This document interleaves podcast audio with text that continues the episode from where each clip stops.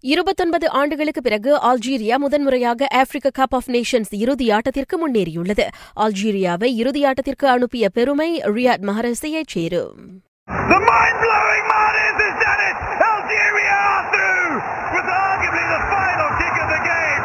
நைஜீரியாவுக்கு எதிரான அரையிறுதி ஆட்டத்தில் அந்த மான்செஸ்டர் சிட்டி ஆட்டக்காரர் கடைசி நிமிடத்தில் அழகான ஃப்ரீ கிக் கோல் அடித்து அணிக்கு வெற்றியை தேடித்தந்தார் இறுதி ஆட்டத்தில் அல்ஜீரியா சினகலை சந்திக்கும். முன்னதாக அரையிறுதி ஆட்டத்தில் சினகல் ஒன்றுக்கு சுழியம் என துனிசியாவை வென்றது.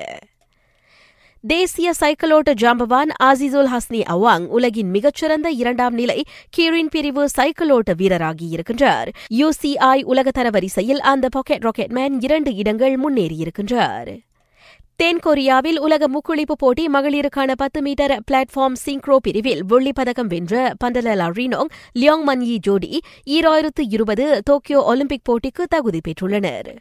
உலகக்கிண கிரிக்கெட் போட்டியில் இங்கிலாந்தின் பயணம் வெற்றியில் முடிந்திருக்கிறது. லண்டனில் நியூசிலாந்துக்கு எதிராக மிகவும் விறுவிறுப்பாக நடைபெற்ற இறுதியாட்டம் சமநிலையில் முடிந்தது. பின்னர் சூப்பர் ஓவரும் சமநிலையில் முடிய பவுண்டரி அடிப்படையில் இங்கிலாந்து கிண்ணத்தை கைப்பற்றியது. He's got it! England have won the World Cup by the barest of margins!